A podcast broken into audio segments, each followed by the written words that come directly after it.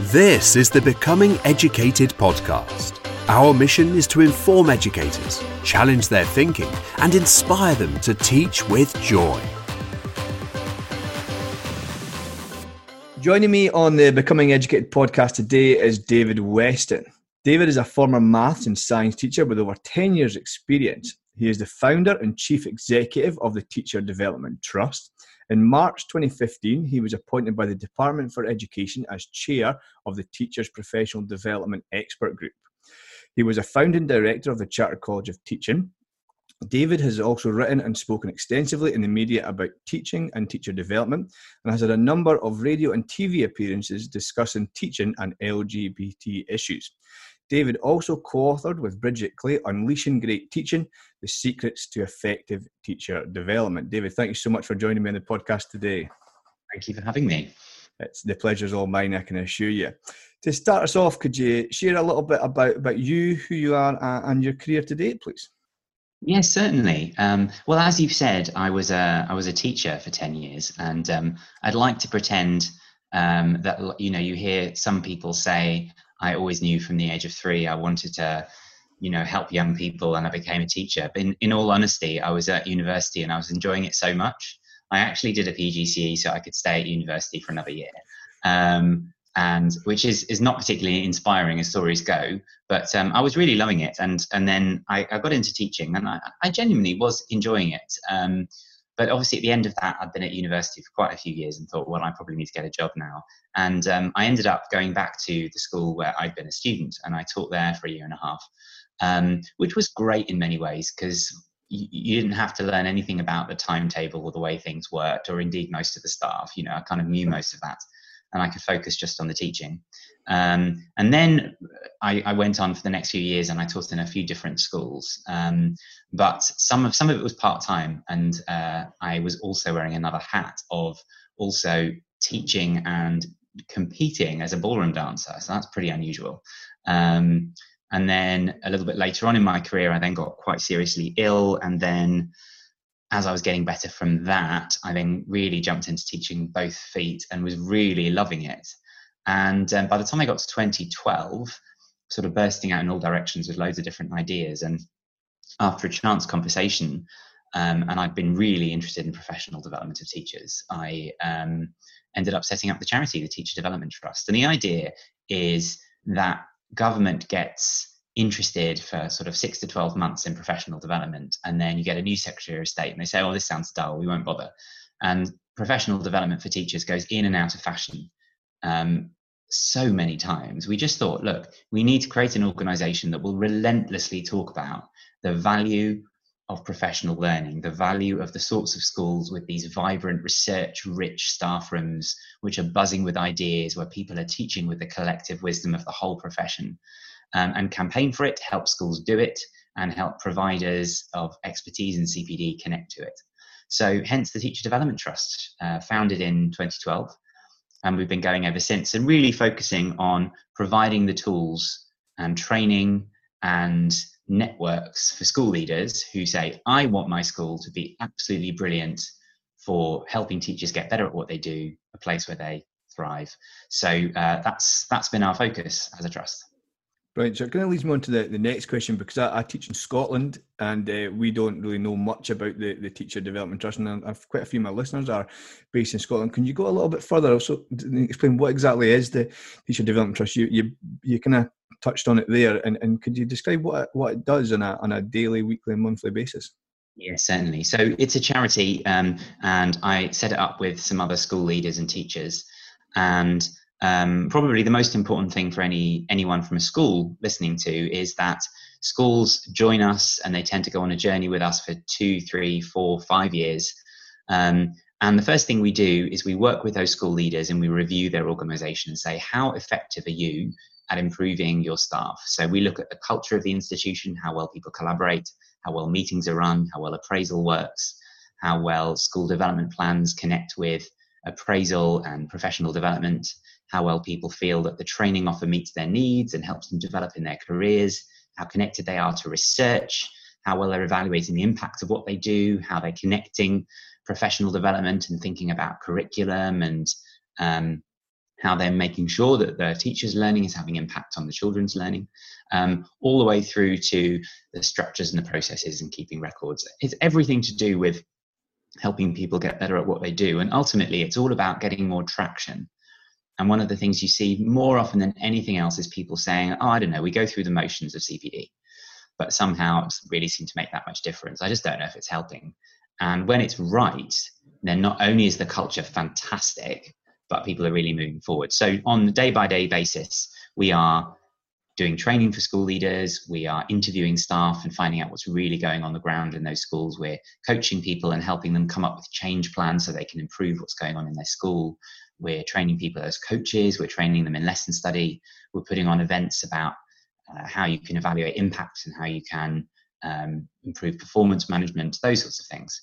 And then outside of that, we work with um, governments around the world and organizations, and we help them understand how they can make better policy choices so that as teachers we're looked after better we can access better expertise and uh, we're flourishing in our profession but we're going to touch on some of those subjects as we go through, and we're going to touch on some of the things that I've picked out from looking at the, the website and, and the work of the Teacher Development Trust, and also from your book, which I, I've got here, Unleashing Great Teaching, that you co-wrote with Bridget Clay. So I'd like to start with with asking you, what is the, the purpose of professional learning for teachers and school leaders? I, I think it's um, it's twofold really. Um, I mean, I would say the primary purpose as a profession, we are there to help children learn, and that's the primary purpose of our profession. And therefore, our professional learning, its primary purpose has got to be helping us help children learn. Um, but the secondary purpose is supporting us as professionals. So, number one, it has to help us help children learn. And number two, it has to help us feel like professionals, feel connected to each other, gain the wisdom that we need but also develop in ourselves. Because if we're going to be a profession that's all about the learning of children, we also need to be a profession that's about the learning of ourselves as well. So um, I would always say those two things. We always say powerful professional learning helps teachers thrive and children succeed. Um, and those are the two important things that it has to do. And, and really, you can't do one without the other. I don't think there's any point trying to design professional learning that isn't helping you flourish in your career and is just kind of flogging you to death to make results improve. But similarly, if you if it's making you feel really great about yourself, but it's not actually helping young people, I'm not really sure there's any point in that either. Certainly, I like that. That, needs to have two points. So it brings me on to in, in your book, you you talk a lot about what's called the responsive professional learning cycle. Could you share the ideas behind the responsive professional learning cycle? Absolutely. Someone's grabbing my copy of the book as we go. So I think um, when Bridget and I were writing this, we'd spent a lot of time co- um, chatting to schools about these sorts of inquiry models, things like lesson study, action research, triads, all these sorts of things. And one of the things that we commonly found is that people find it very challenging to come up with a structure that really works well. And one of the reasons, well, one of the things that can happen a lot is that people do a very superficial approach. So often people say, oh, I don't know, um, we're going to look at independent learning and then let's have a try at something and read a blog and try something out and see how did it go. And it doesn't feel as though they've really got to the heart of the issue. It doesn't feel like um, this is something where they're really gaining depth of expertise in the process. So we came up with this cycle um, which is just one way of mapping out the change. And the, and the first part of it is what we call the diagnostic section. So, number one, really thinking with clarity. Um, what are we trying to change? What's the issue here? What's our goal? What are our needs as professionals? And then unpicking the assumptions underneath that. So, if I say, I want my children to be more independent as learners, I want my pupils or, or students to be, then that has an assumption that says they're not independent enough now. So I need to test that assumption because the, one of the most problematic things is when people say, "Look, I think this is a problem. Let's try and fix it," but then they spend ages trying to fix a problem they later discover wasn't the problem. So if I think my children aren't independent enough, I need to then say, "Okay, well, what would independence look like, and what what does non-independence look like?" And then just test that that really is the problem. So if I think actually children are not going home and doing their own study because they just don't have the habits, then maybe I need to survey the children. Maybe I need to um, find out a little bit about what they do when they go home. Maybe I need to ask them, why do you think you don't go home and do study? And actually, I might in that process discover that actually for, for many of my students, it's not the habit. It's actually the fact they don't have the right home learning environment. Or maybe we're not setting things in a way that's accessible enough. Or maybe the language, the level of language you're using is too high and they're not really able to access it. Um, and it's only by checking those assumptions that we can make sure we're really focusing on a thing that makes a difference. And in the process of checking assumptions, we also clarify what the difficulty is. So as teachers, we really need to think, okay, is, is this really the problem or is it something else? Having done that, if I say, okay, right, no, so it is habits of study, for example, um, and the other things seem to be fine, then at that stage, I then need to explore. So I need to research, um, and we spend quite a lot of time in the book giving people ideas of where to search, what would make a really reliable sort of set of studies. Um, for example, we really um, encourage people to say, if you're looking about independent learning, then type in the phrase independent learning and then in Google add the phrase systematic review because that will be a review of all of the studies about independent learning. And then look through those reviews because someone else there will have scoured the earth for all of the studies around that topic and then will have summarized them for you. Um, you, it, you won't end up just picking one study, which maybe turned out to be the really dodgy one that everyone else disbelieves. It'll look at them all really carefully. So we say explore it. Don't just look at what research says, though, explore what some real experts say, explore what your colleagues say, um, and then plan it, prepare it, talk about what it should look like if it works, work out what you'll see if it's making a difference, and then try it out and actually try this out, put the formative assessment in there, check it's working, come back, reflect on it. And then, of course, at that stage, you might want to iterate through that a few times. You might want to go back a few times and have another go. And then eventually, you come back to the beginning and say, is this still an issue? Is this something we need to develop further? Are we sure we need to, or do we want to move on to something else? And so it is a cycle, and each part of the cycle has many cycles. You know, you've got your assumption checking part, you've got your implementation part, but overall, you have to go round and round, and then you're constantly looking for the next thing and the next thing, or deepening the existing thing. So it's responsive because you're constantly checking if you've made a difference yet. You're constantly checking your assumptions, and you're constantly evaluating. Um, it's about learning because you're always exploring, you're challenging your assumptions, and it's a cycle because it never stops. Right, thank you. Um, we're going to kind of unpick a few a little bits of that, and, and you mentioned a lot there that we need to constantly check and, and, and reflect.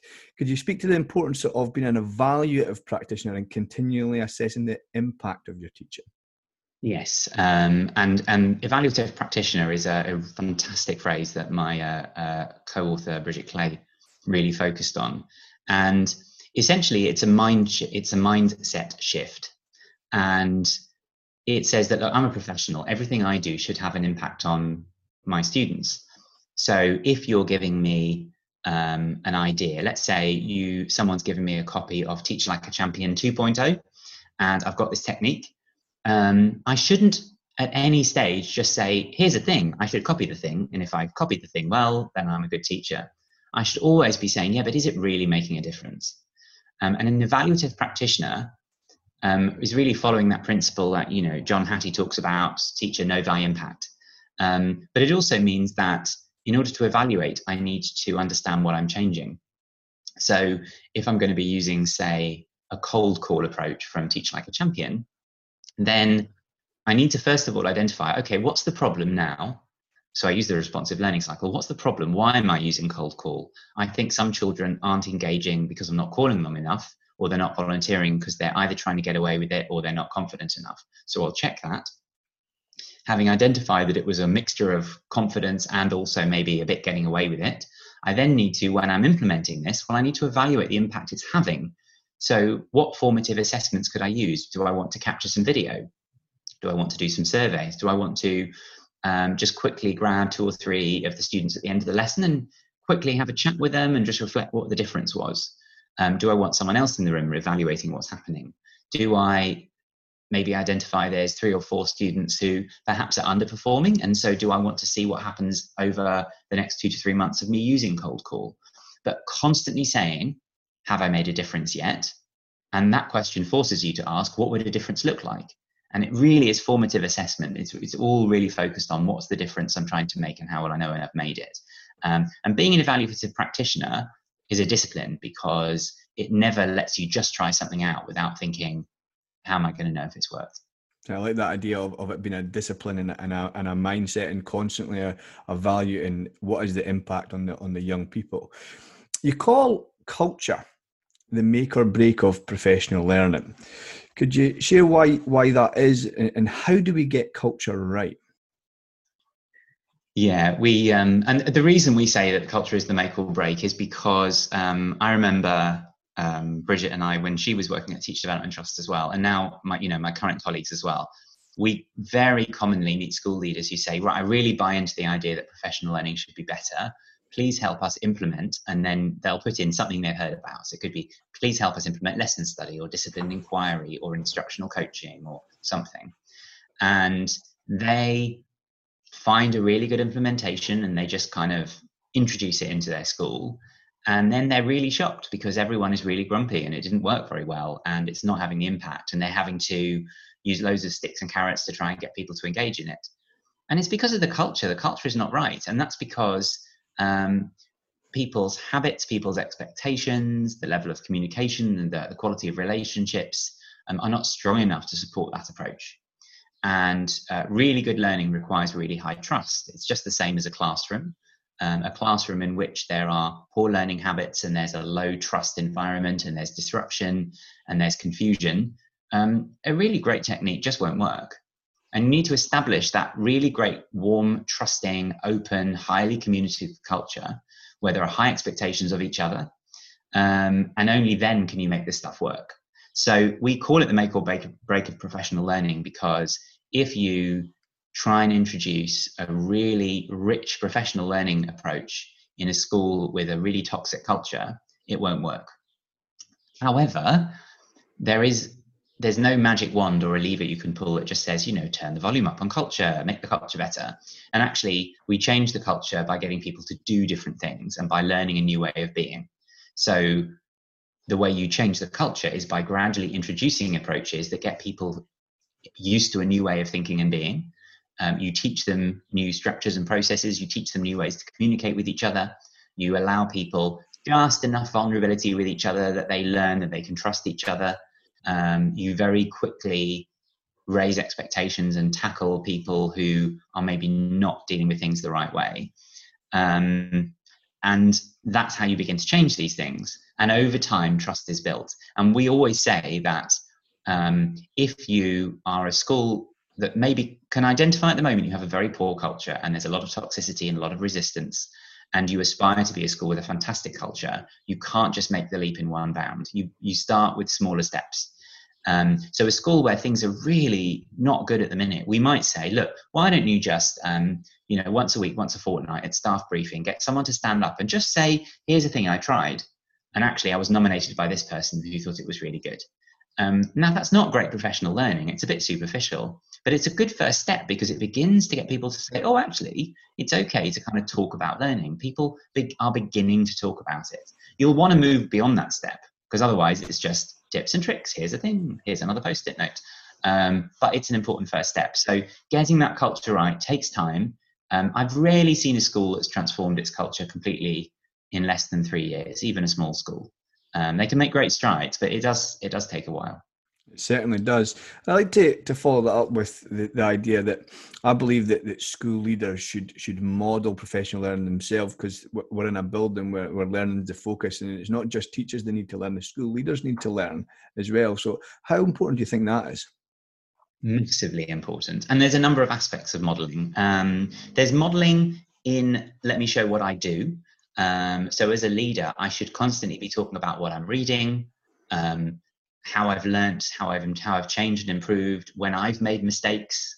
Um, invite other people to critique what I'm doing. Please, would anyone else give me some challenge? I'd really welcome that. And if someone says, actually, um, can I disagree with you? To go, oh, that's fantastic. I really love being disagreed with. You know, it's really great, and it levels the playing field. And I'm modeling how open I am, which allows other people to do the same um, it's modeling saying wow actually yeah taking risks and trying new things is great so here's a new system we have to implement and i know everyone's going to find that challenging so i'm going to do it first and i'm going to you know i'm going to be at the cutting edge of all of the problems and then i'll explain how i've learned to adapt and the feedback i've given uh, and then you can see how that helps so that that's one level of modeling So it's how I'm learning myself. It's being vulnerable first and taking risks first. But third, it's um, putting your money where your mouth is. And if I'm saying learning is really important, then if I can see that there is a massive crunch coming up where everyone has loads of reports, loads of parents' evenings, loads of duties, loads of interventions, and there's loads of CPD,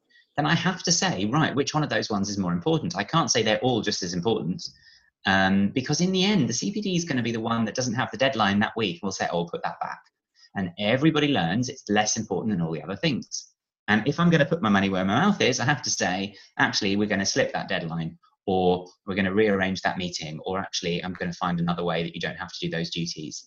Um, so, schools that do this really well, they very publicly show staff, right, here's the blank timetable for next year the first thing we've put in are the professional learning sessions, and they are completely fixed. Nothing is changing those. Then we'll put in, you know, some of the other the other meetings, and then we'll put in some of the parents' evenings. But that's in the other slots, the non-professional learning slots. Um, similarly, um, in performance management, the number of schools who say, "Oh, CPD is really important," but by the way, your three performance management priorities are data, school improvement main priority, which is I don't know linked to another vaguely data or, or Ofsted or inspectorate or something driven uh, approach. Um, and then maybe the final one could be vaguely to do with your career or something. But they don't say, no, actually, this is all about your learning and how it impacts on young people. Um, and so, what are they talking about? SLT meetings. Our senior leaders modeling that and saying, well, actually, of course, every single senior leaders meeting we have, we're going to have teaching and learning and CPD as the first thing we talk about. How's that person learning? How are they improving? Talk to me about the professional learning. How is that program having impact? How are these people engaging in research? If it's something you only mention now and again, you're not modeling it. So it's all these things. Am I walking the walk of professional learning is the most important for me, for others, and am I the one showing them how to be vulnerable, how to be open to feedback? Absolutely, and I, and I would probably hasten to, hasten to say that the schools where that actually happens are probably one of the, the happiest schools to, to work in for teachers because we're seeing learn all the time, and it's part of our of our daily business. It then has a significant impact on student outcomes. Gonna, gonna move on a little bit. I, I was fascinated by your researchED talk on schools that unleash great teaching, and in that you spoke a little bit about teacher expertise. So could you could you share how how does a teacher become an expert teacher, and what do expert teachers do differently? So my favourite paper on this is by uh, a researcher called Tracy Hogan, um, which he published in 2003. Because for some reason, um, the 80s and 90s in particular were just the heyday for this type of research, and so many studies were done where they took very experienced teachers and teachers who were identified by colleagues as being really effective. And then we compared them to much less experienced teachers. And they did all sorts of things. They interviewed them, they observed lessons, they got people to narrate lessons they were watching, they got them to recall lessons, they got them to um, plan lessons and compare the plans. Um, they put them in different scenarios. And through all of that, across different phases, different year groups, different subjects, they were really consistently finding a, a certain few findings. And interestingly, there have been a few more recent studies um, in the last five years or so, which are still finding the same things. Um, and it's fascinating. It essentially says that when you're an expert teacher, you you think, you perceive, you act in a very different way than when you're a non-expert teacher. Um, and you, you're expert in a certain area, so you might be really expert in, say, teaching. As if you're in, you know, secondary sort of level, you might be, well, I'm really expert in teaching uh, maths to 14, 15 year olds, for example. Um, and but if you make me teach maths to eight year olds, then I won't be an expert anymore and I'll kind of revert back to that novice stage. So, what are the key differences? Uh, number one, experts see the classroom differently.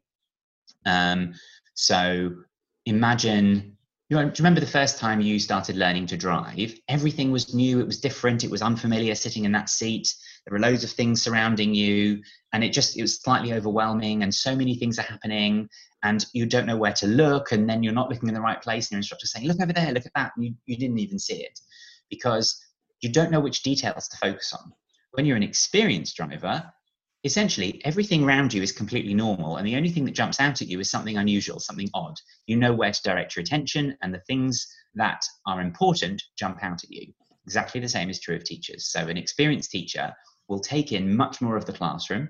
They'll be able to much more rapidly make an assessment of, okay, I don't need to pay attention to those things. This is jumping out at me. And it's not a conscious process.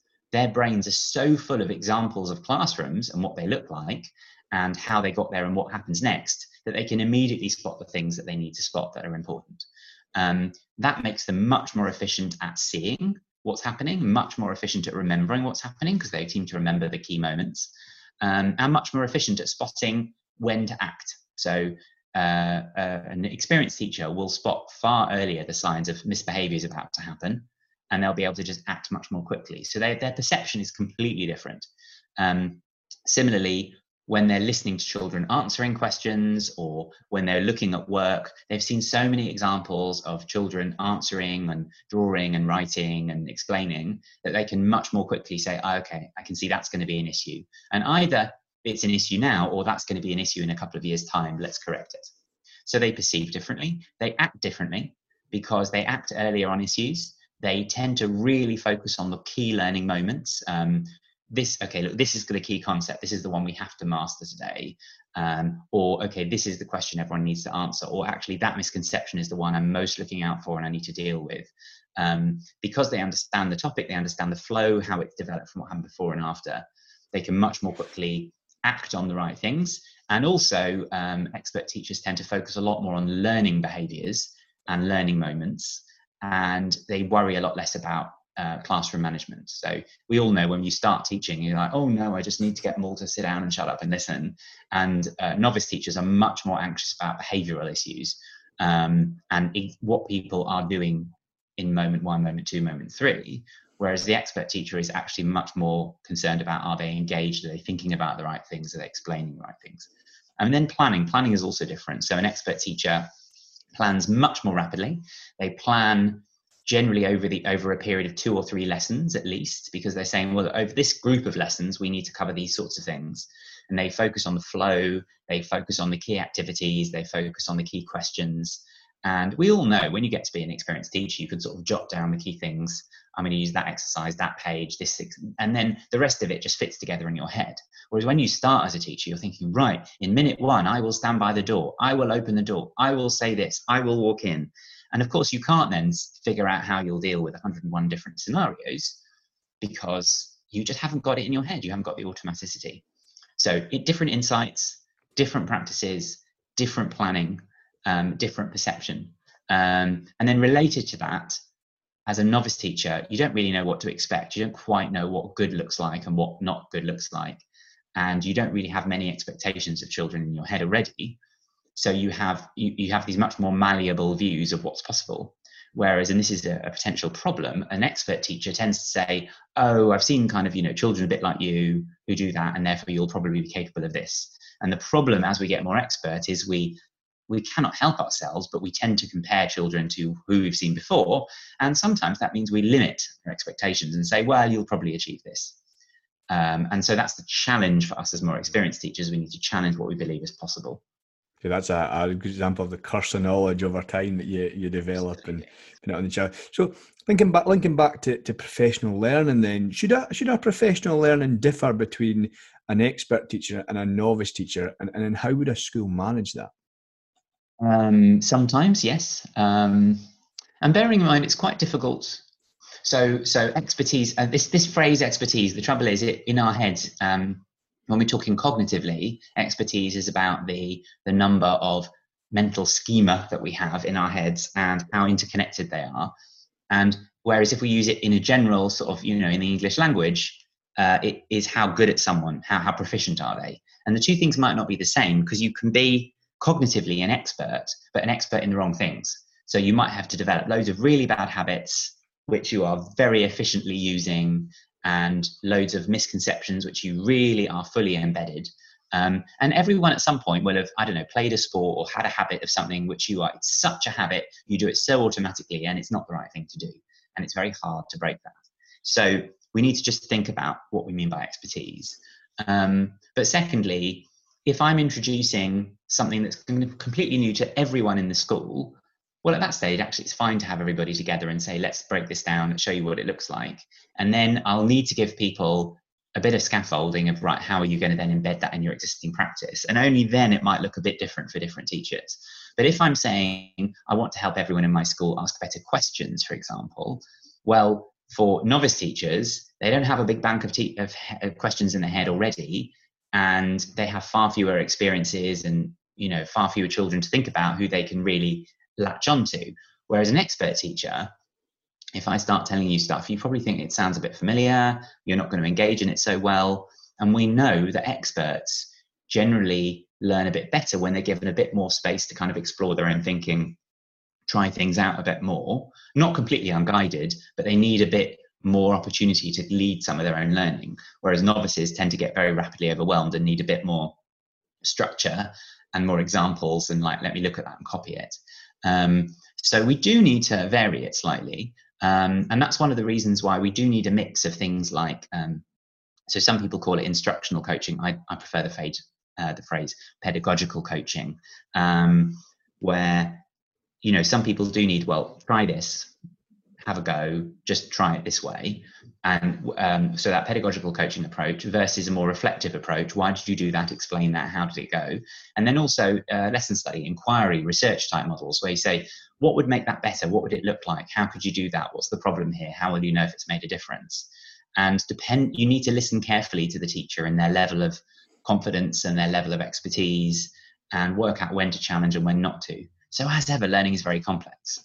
But you, it's almost, you know, the difference if you had an eight-year-old and an 18-year-old and you're trying to teach a maths lesson, well, you know, sometimes you could say, neither of you ever heard of this, let's start from scratch. But here's something that you probably, at least one of you would have heard more about. Now we'll have to differentiate. Brilliant, thank you. And it can I, I'm going to stick with this this idea of expert because you mentioned it earlier on when we were talking about the responsive professional learning cycle what role should should a, an expert play in professional learning? So what I mean by that is, is someone who who come out with your school that comes in who has a deep body of knowledge on a certain pedagogical technique or, or something within education. What role should they play in, in a, a teacher's professional development? Um, one of the things that's been, is very interesting is how um, there's a, a very strong literature that professional learning generally works much well generally works more effectively if you have the opportunity to work with someone who is more expert than you, who knows more about this. It's not always the case. There are examples where essentially just teachers pairing up and helping each other can work. But generally speaking, professional learning is more effective if, um, you know, if I've, if, if I went back into the classroom right now, if I was able to work alongside a really, really experienced expert in a particular topic, for example. Um, and it has a number of roles. Uh, so thinking about all the things we talked about before, I would want to work alongside another colleague and I want to see through their eyes. So I want them to look at a classroom, maybe we look at a video together or they're watching a lesson with me and they're pointing out the really key things. I go, oh, that's really interesting. I'd have never never noticed that. Or they say, look at the way they're explaining this or the way they're saying that or the way that child is behaving over there. So I need to see through their eyes. I need to um, plan with them and they say, well, actually, no, I would do this before this because you might get this problem. And actually, I want to help them explain the curriculum to me and why things flow together and why you might want to spend longer on this before you go on to this. I'd like to see them teaching. And then not only that, but I'd maybe like to then watch the video back with them and they explain the thinking behind what they're doing. And they were explaining how at that moment I was deciding whether to do this or not. I had this in my head, but I didn't do it because this was happening. Um, I'd like to maybe plan with them and help them um, let them say, well, actually, you could try this activity here and, and use some of that expertise.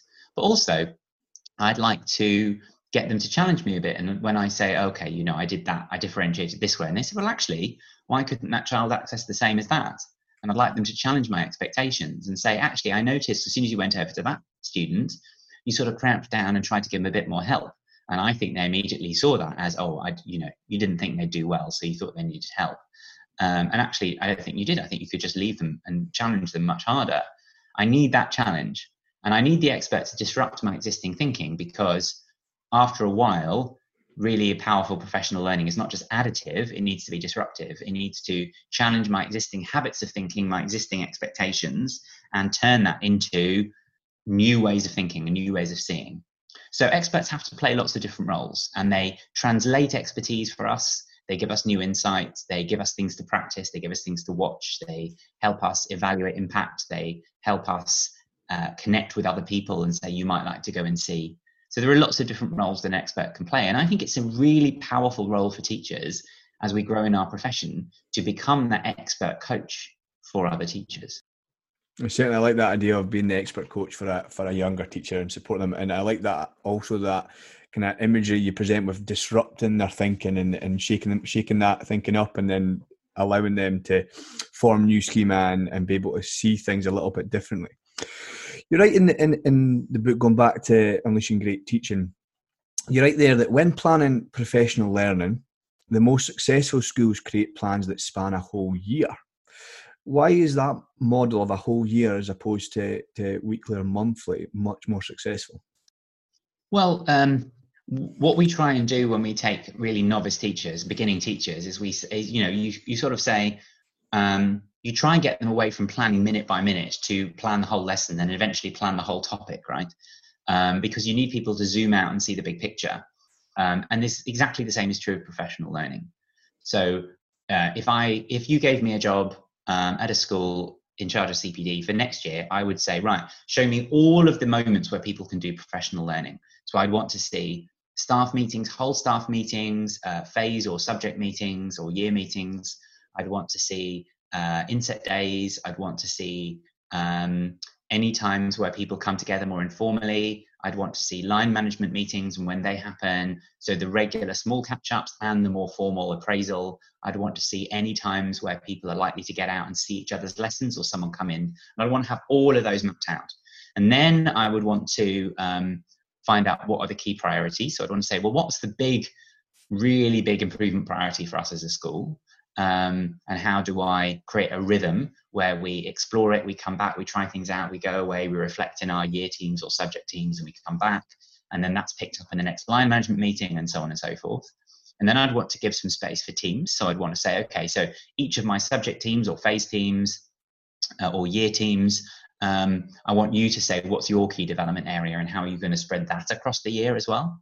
And then I'd also want to give people space to explore what's going to be an issue for their particular classes or their own career development, and then find space for that to happen as well. And then I would try, or not easy, but I would try and leave a bit of flex room and say that's to be used nearer the time.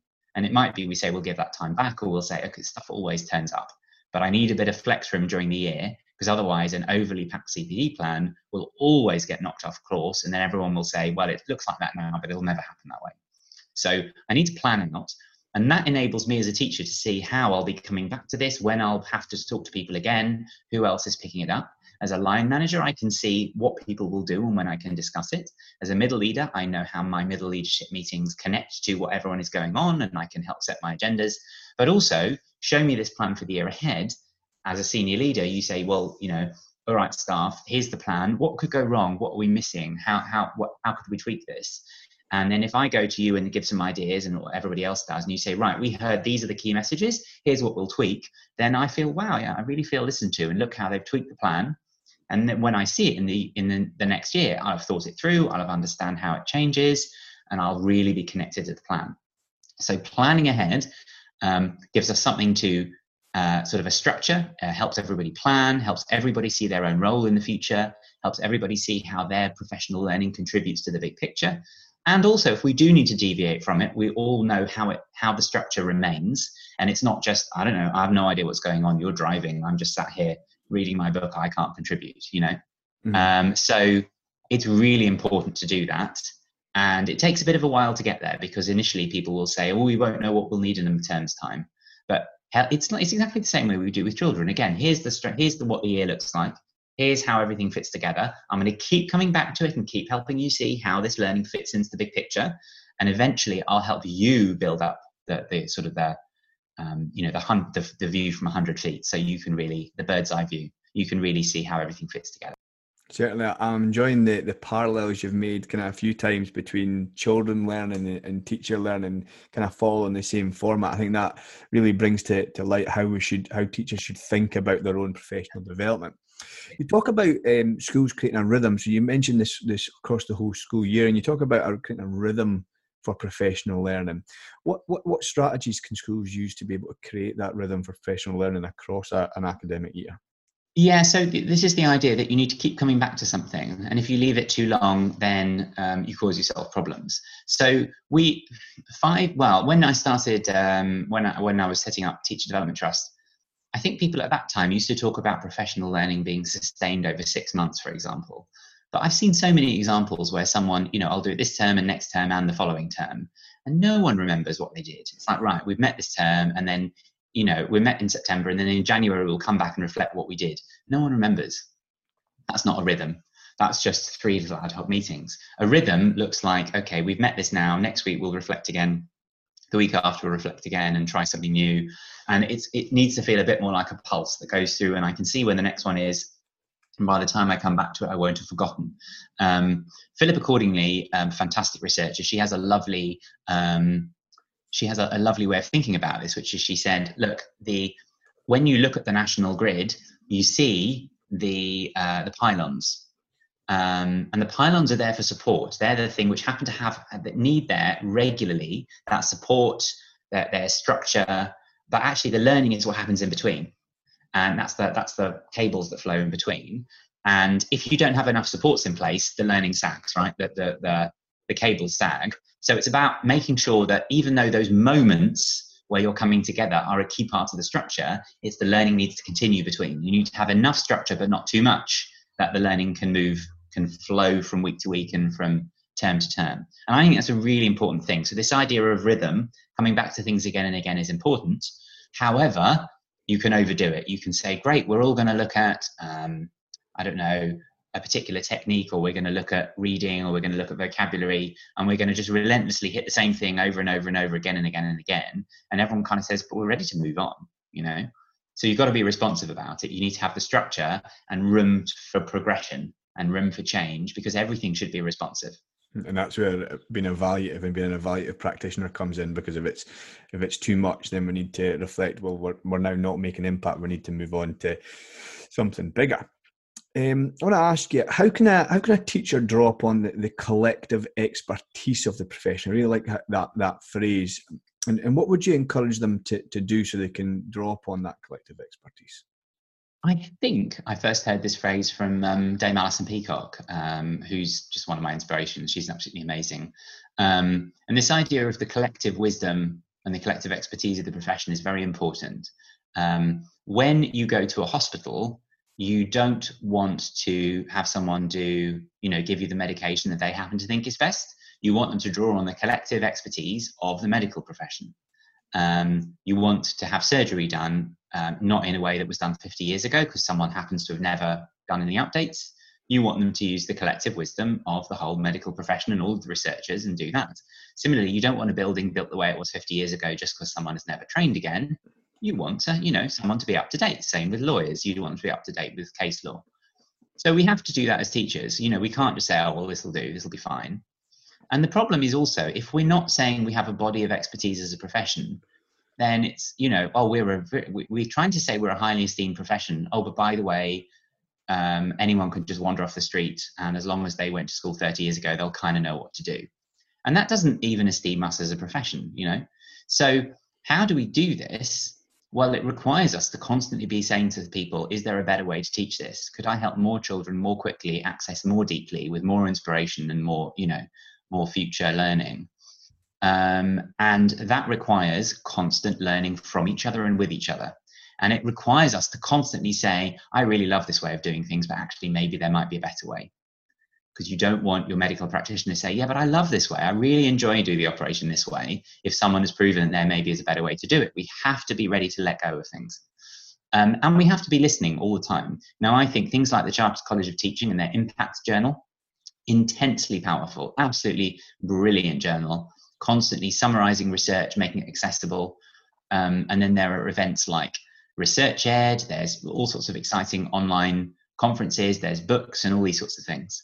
Um, and I think you know we really need to look out for what the best ideas are and how they're best summarized and really engage with them. Um, but also make sure that in our local area, in our local authority, in our group of schools, we should never just be experiencing the best teaching going on in our school, but we should be experiencing the best teaching that goes on in our whole area. Um, and I think too many teachers, and I was certainly one of them, almost all of the time the only teaching I was exposed to was mine. Pretty much never even saw anybody in anyone else's classroom. It shouldn't be something you do once a year. We should be constantly exposed to seeing other people teach and not just seeing it in case I only see the surface features. I need to hear them talk about it and why they do it. Um, and so, this idea of being in and out of each cl- other's classrooms all the time is very powerful. Teachers who improve really quickly, schools that improve really quickly, are always in and out of each other's classrooms in a really developmental way. And the sad fact is, in some systems, some schools, some groups, some authorities, we used to have such terribly bad practice for performance management and accountability that we as a profession adopted a defensive stance of don't come into my classroom. You know, I'll make things less bad by stopping you from coming into my classroom. And that's so sad because that literally blocks us. It blocks damage being done by just rubbish lesson observations and accountability, but it also stops us teaching with collective wisdom. So we have to just say, okay, look, performance management has got to be better, but we have to be reading a lot, in and out of each other's classrooms a lot, talking about pedagogy a lot. Um, and that's going to be incredibly important. So I would say, I don't think there's a single person in school who shouldn't be connected with people in other schools who do the same job. You could be the caretaker, you could be the cook, you could be the SENCO, you could be the uh, maths lead, you could be a deputy head, you could be the safeguarding lead. You should be in a network with other people in your area and national areas, national networks of expertise, contributing and listening to the best expertise and questioning, questioning, questioning. How can we do this better? Well, that's a wonderful, wonderful rallying call for, for teachers and school leaders everywhere to to make sure that they get out of their silos and, and exp- experience the collective wisdom. My last question in, in, the interview section before we move on to the final three is is that there is so much research and evidence reviews into effective teaching. Where would you suggest a teacher listening could start so that they can take ownership of their professional learning? It's such an interesting thing um, about, especially this idea of ownership is a really interesting one as well. Um, and actually, if I'm going to learn really effectively as a teacher, I need to be intensely curious, self questioning. I need to be evaluative. I need to be always challenging myself. Um, but I also have to work in a school where people are creating that professional learning space for me. There will be people listening to this who think, that's all very well. My leaders don't do that. Let me make a plea to you. Don't let them grind you down. There are better schools. I absolutely guarantee. If you're thinking, "Oh, I don't get that," there is a school, probably not too far from you. Actually, meant to be fair, there are some people who might be teaching in the Highlands where there aren't any other schools near them. But um, there are other schools where you really will get a rich, nurturing environment where even if you're finding this whole thing quite tough and you're questioning if teaching is for you, somewhere else will bring your teaching back alive. So please don't, you know, don't think, oh well, there's nothing I can do. Second thing is there are people moving into leadership and thinking, I'd like to make that change. We can do that. You know, we can create these environments where which are rich and nurturing and where we can get that expertise. So, okay, so then how where do we start? Um, well, I mean, there are some fantastic books on this. Um, I think the evidence based education just came out with their new framework um, of great teaching. That's a fantastic place to start. Um, I think Daniel Muijs and um, David Reynolds wrote a really great book as well um, on evidence based teaching. Um, there are the books by Tom Sherrington exploring the ideas of Baruch Rosenshine. Um, there are, there are loads of really good books out there on teaching. You know, if you're a maths teacher, Craig Barton's books, you know, so many different books out there. Um, and I think it's a great place to start, but you won't transform your teaching by reading a book in fact, the worry is you might transform your teaching in as much as you think you've, you, you're thinking differently, but your practice is the same, but you haven't even noticed your practice hasn't changed. So the book is the starting point. It's the it's the observation, it's the reflection, it's watching others and getting others to watch you. You have to assume there are things you think you're doing that you're not. There are things you think you've pushed to their limit that you haven't. There are things you think you understand that maybe you haven't and that's how you improve. You constantly need to say okay what have i got wrong? What do i need to push further? Who can i watch to really challenge me and make me go further? So be open read some of these great um, resources but don't just say yeah i recognize that. Never treat a book like a horoscope. And if you say yeah i recognize that that sounds a bit like us maybe with these tweaks. Say okay so this is opening a door to a whole new world a whole new layer of complexity of thinking. I need to access that Absolutely, it's a wonderful way to, to finish. I was smiling the whole way you, as you were you were you were saying that, but it's so much more than just reading something and think you do it. We have it's it's everything. It's so nuanced. Everything we do with the observations, the discussions with colleagues, and and as you kind of linking back to the last question about not sticking in a silo and, and making sure yeah. that you're you're uh, accepting the collective wisdom of our profession. We're going to move on now to. I'm just, just really sorry. I'm just going to really quickly jump in and say there. If anyone wants a really good example of that, is I could watch every episode of MasterChef and read every single cookbook, and that doesn't. Even though I might go, oh yeah, I really understand all my cooking now. It does not make me more skillful, and it does not make me a Michelin star chef. For that, I really have to practice and probably have some chefs, you know, shouting at me and challenging me and training me until I really absorb it. And it's going to be the same. So just because you're feeling inspired by watching loads of researchers, listening to loads of podcasts, reading loads of books, that's just the starting point. Exactly, and, I, and I, during this time of, of lockdown, I can imagine so many, so many teaching professionals who've who've read books and watched so many talks. It's it's about what happens next. It's about the implementation and the action that, that comes thereafter. So we're going to move on to my final three questions, David, the questions which I ask every guest. But before we do that, can you quickly tell listeners where they can connect with you, where they can find out more about you, where they can find out about the TV, the Teacher Development Trust, sorry, and also where they can buy your book? Yes, absolutely. So the book is available at every good bookstore. Um, you can buy it on Amazon, you can buy it anywhere. Unleashing Great Teaching by David Weston and Bridget Clay.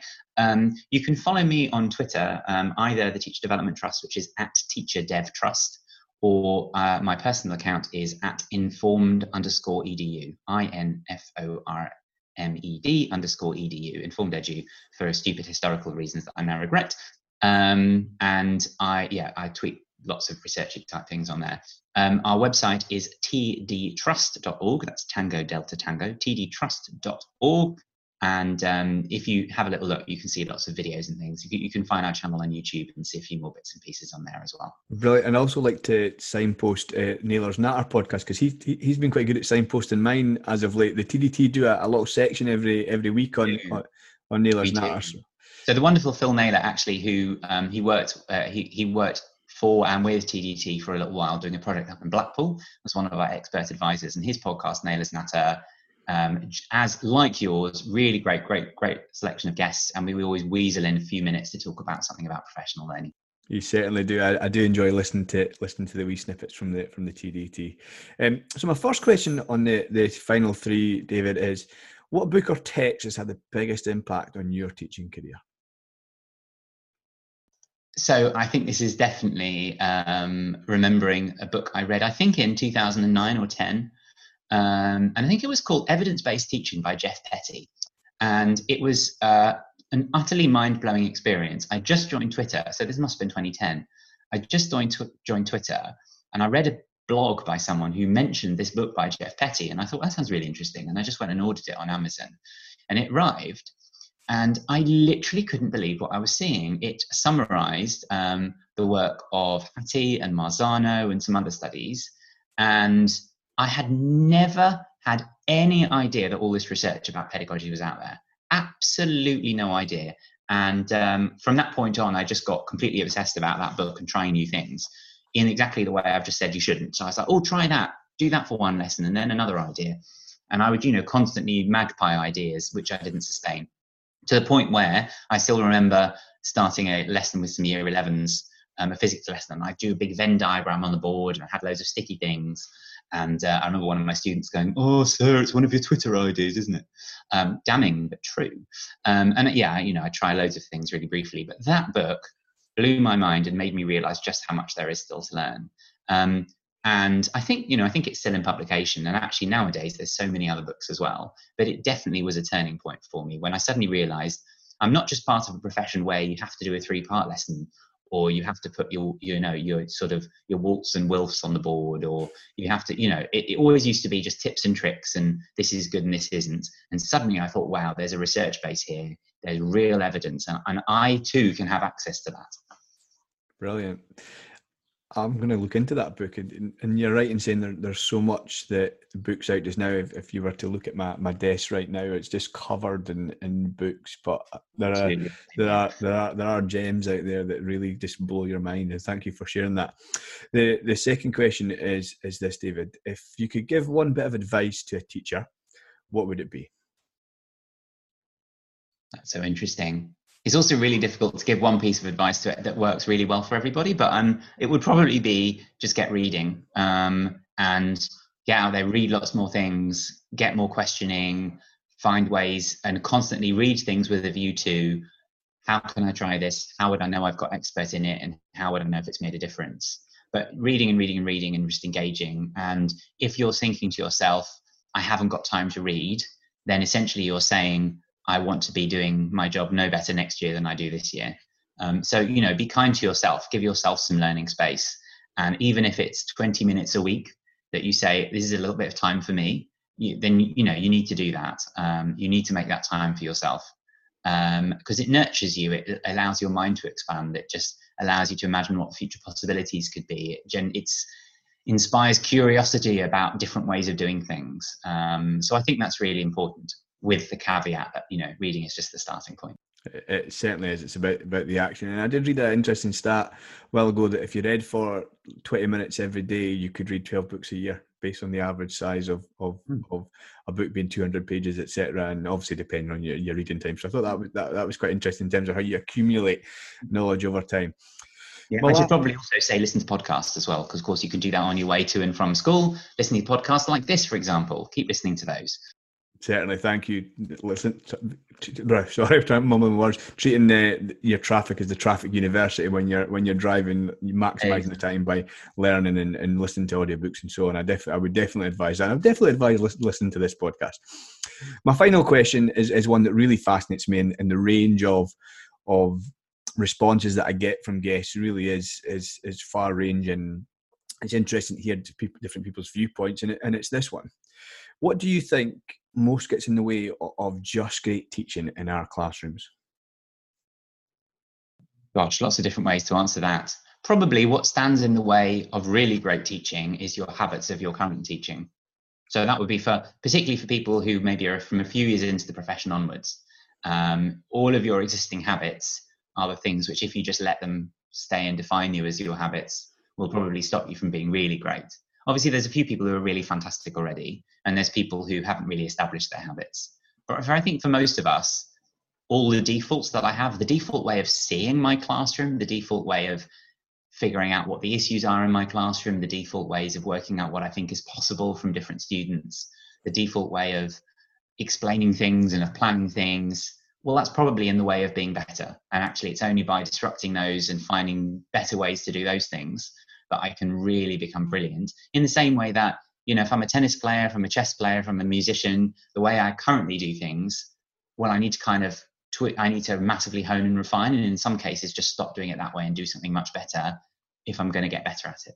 So, um, you know, just just carrying on doing what you're doing now is a really good recipe to not become great.